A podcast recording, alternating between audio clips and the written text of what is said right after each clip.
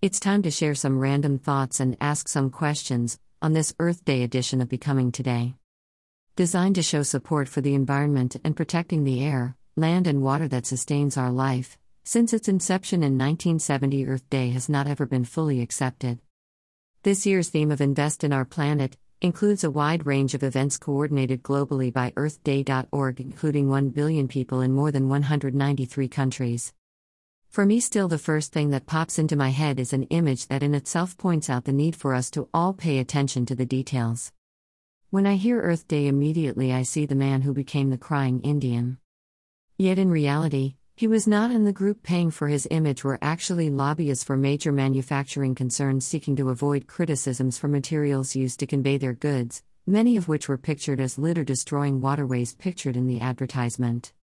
Known as Iron Eyes Cody, the actor was known for portraying Native Americans in films, however, that was his Hollywood name.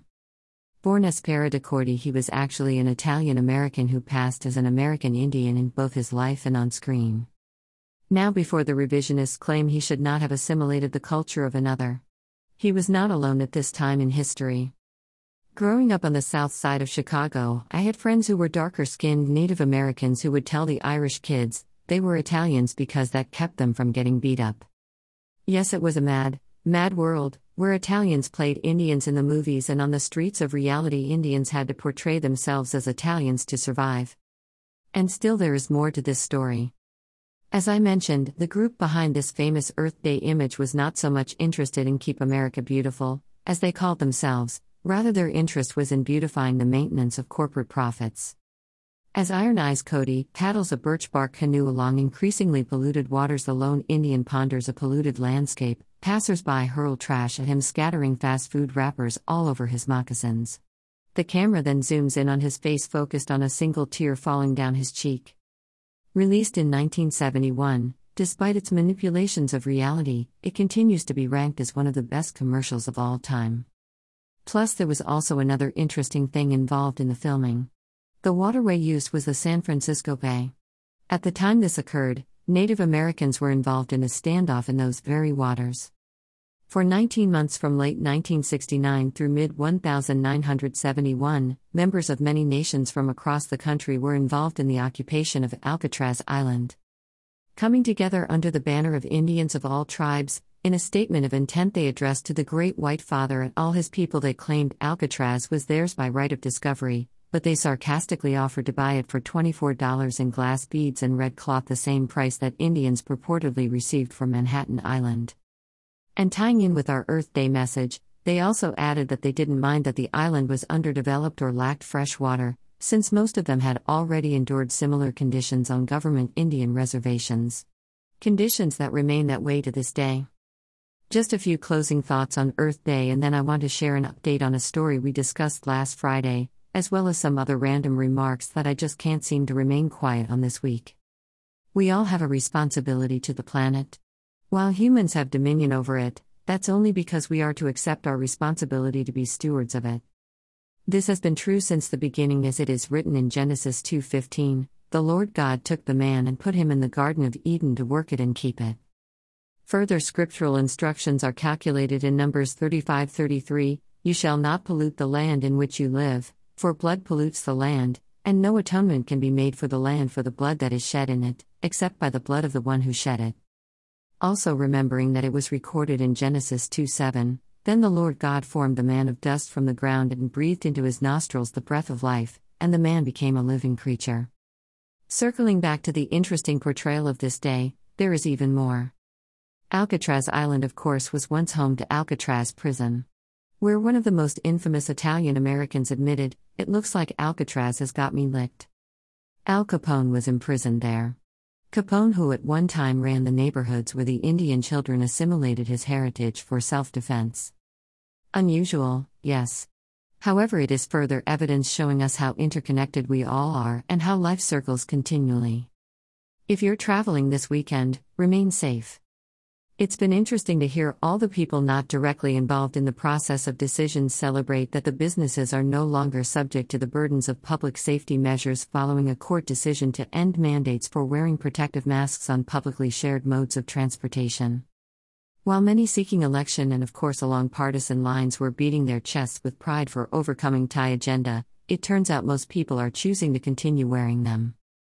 A poll by the Associated Press NORC Center for Public Affairs Research found 56% of those surveyed favor requiring people on public transportation to wear masks, compared with 24% opposed and 20% who say they don't care one way or the other. So 76% of respondents were fine with the regulation, but apparently, in the eyes of elected officials, only the opinions of a vocal minority matters. The research also revealed it was a clear majority among three different groupings of individuals who prefer to practice policies based on safety first. Those groups were people traveling by plane, train, or bus, workers who come in contact with the public, and people deciding to attend crowded events. Not only did a clear majority support continuing to wear masks, those who had no opinion were nearly equal to those opposed.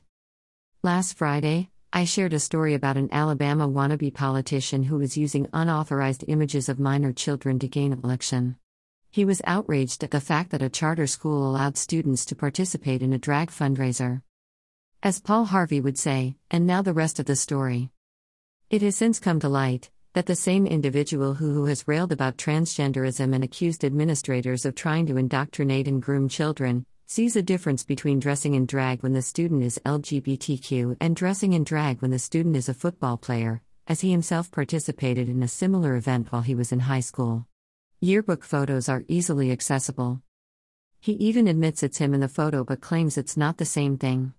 Remaining unrepentant for his attack on the children, he also told a reporter he still intended to seek vengeance, saying, They're going to be held accountable for what they've done, what they're doing.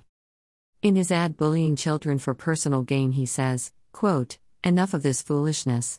I'm Tim James. Male and female, he created them. It's time to fight back. Yes, Tim James, it is time to fight back. To take a stand against bigots, hatred, and those who would prey on children. Endangering the lives of others, ignoring the greatest command, and encouraging others to be incited are not in agreement with the words of He who created all in His image. By the way, James has been trying to become a career politician running for governor for 20 years on various platforms du jour, including forcing immigrants to speak English, and that Alabama is too soft on yoga. All the while also personally profiting off taxpayers as he develops toll roads for a living. A sad note this week eight decades after surviving the Holocaust, a Ukrainian woman again forced to hide in basements from attacking enemies perished. According to her rabbi, Vanda Semyonovna lived through unimaginable horrors. She was a kind, joyous woman, a special person who will forever remain in our hearts. Did you know the richest man in the world is homeless? Perhaps that's why he suggested that Twitter's headquarters be turned into a shelter? Elon Musk says he currently does not own a home or rent an apartment and is moving about regularly staying in the spare rooms of friends. While not priced out of the market, he certainly is missing out on the parts of life that make a house a home. Evidence, I guess, that money cannot buy everything. I'm slightly annoyed by this woman who keeps popping up on my TV. As part of an ad for new technology intimate wear, she proclaims, I don't have the time or patience for wired bras anymore. Really? That's her breaking point? How can anyone believe they are so overtaxed that they cannot find the time to put on underwear? And how much patience does it take to support yourself? Wire or not, the moments I invest in the process leaves me feeling lifted. Thanks for joining us on another Freeform Friday edition of Becoming Today. Tomorrow we'll advance our cause by reflecting on the week that was. Hope to talk to you then. Email address. Subscribe.